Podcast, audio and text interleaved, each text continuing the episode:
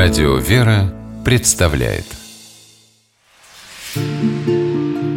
Места и люди.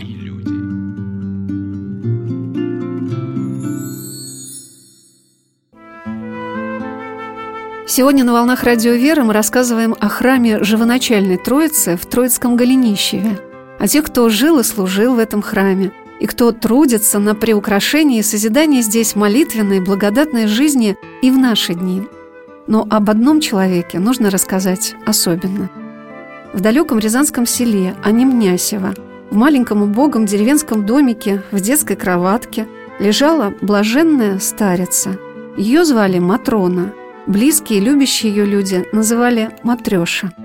В северном пределе храма у окна теперь висит ее икона – совершенно необыкновенно украшенная бабочками.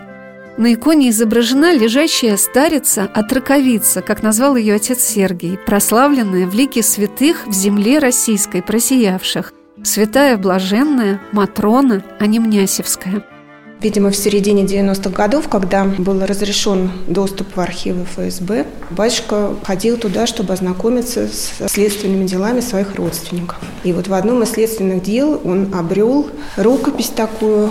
Авторами этой рукописи были ныне прославленные великие святых, мученик Владимир Правдолюбов и священномученик Николай Правдолюбов. Это братья, родные братья батюшкиного деда, священноисповедника Сергия.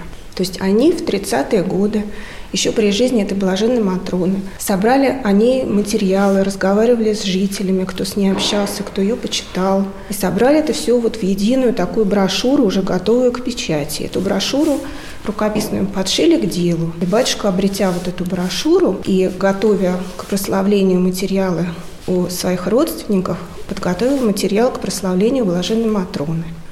Я попросила Людмилу Засимову рассказать о жизни святой блаженной Матроны Анимнясевской.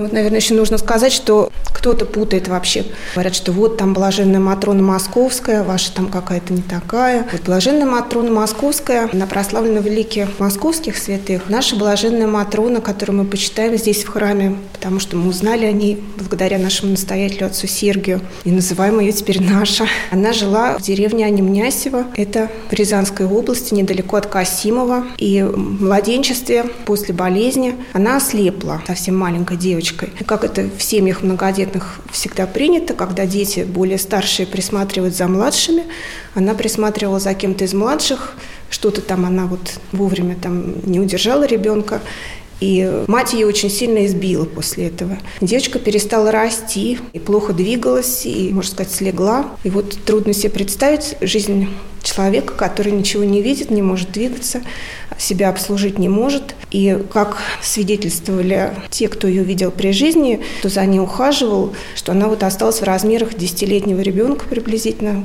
И так она вот всю жизнь лежала. Но к ней стали идти люди с просьбой помолиться. Потому что рассуждали так, что если вот ты живешь вот так вот, наверное, ты Богу угодно, помолись за нас.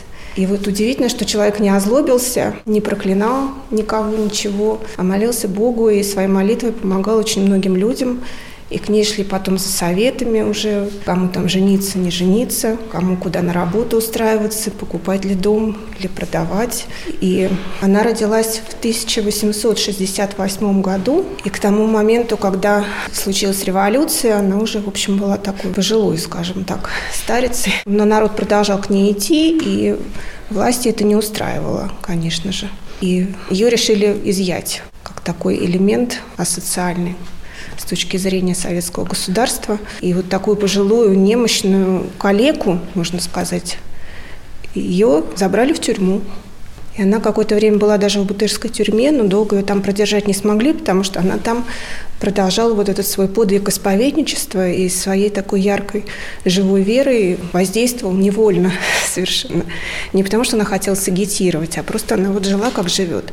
И люди вокруг нее тоже загорались такой верой, что ее оттуда было решено тоже убрать, и она какое-то время была вот у кого-то на квартире, а Жизнь свою окончила в доме хроников. Это территория Владыкина современная. Там где-то она на кладбище во Владыкино похоронена, но, к сожалению, в советские годы, когда там были реконструкции улиц и открывались новые развязки дорог, то это кладбище было раскатано под асфальт. И в храме во Владыкино весьма почитают блаженную Матрону. И они тоже говорят, что она наша, потому что она у нас тут где-то лежит.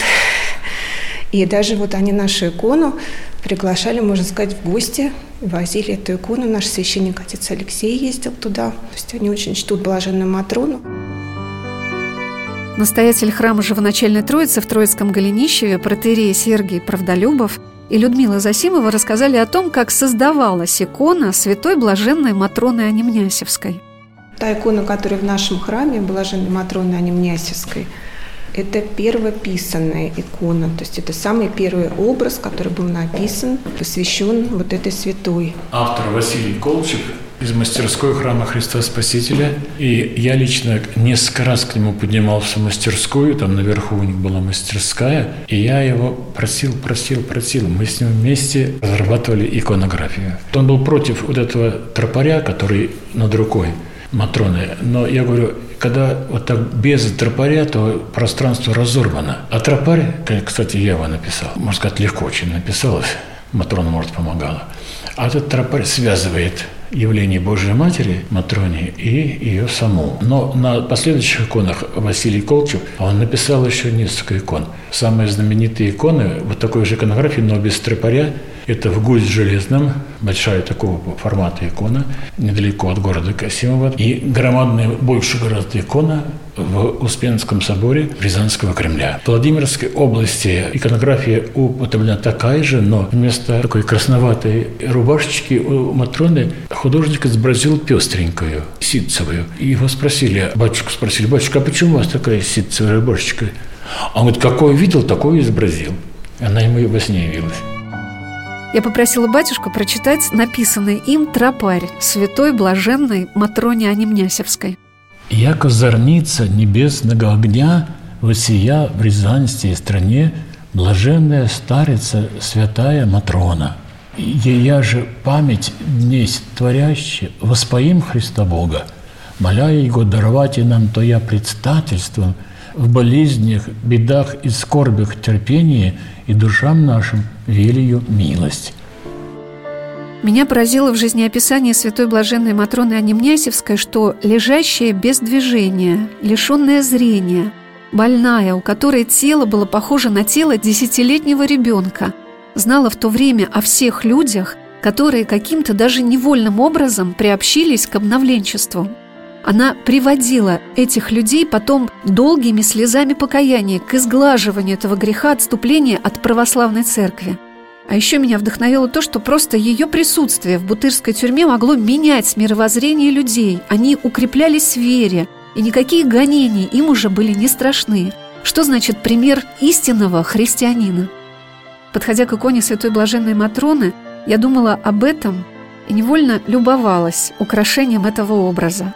Благодарные люди несут ей в подарок бабочек, которых она очень любила – Матрона и наш храм эту икону, можно сказать, знает, потому что когда в одном храме города Москвы молилась женщина перед маленькой иконочкой Матроны и что-то просила ее помочь, а она ей явилась во сне, говорит, а ты езжай в храм там, где много бабочек, вот, и туда я тебе исполню твою просьбу.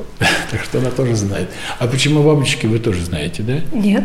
Ну, это, можно сказать, отсутствие предусмотрительности с моей стороны. Надо было это не разрешать.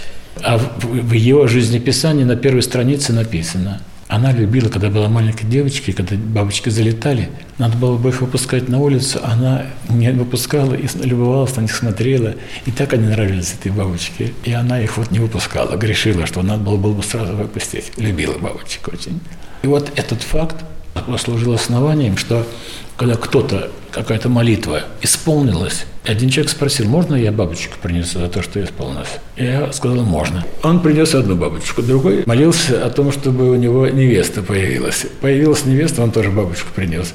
Я раньше их различал. Вот эта невеста, а это просил машину, вот это бабочку за машину, а один какой-то человек, предприниматель, зашел в магазин, говорит, у вас есть какие-нибудь бабочки? Мне нужно коробку целую. Что-то он просил, что-то сильно получил. Принес целую коробку. Ну что с ними делать?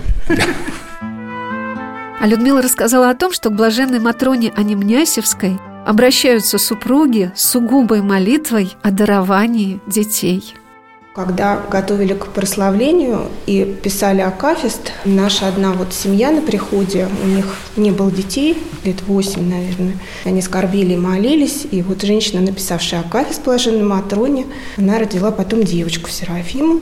И после этого очень много случаев и много бабочек тех, которые прикреплены, это дети, родившиеся по молитвам в блаженной Матроне.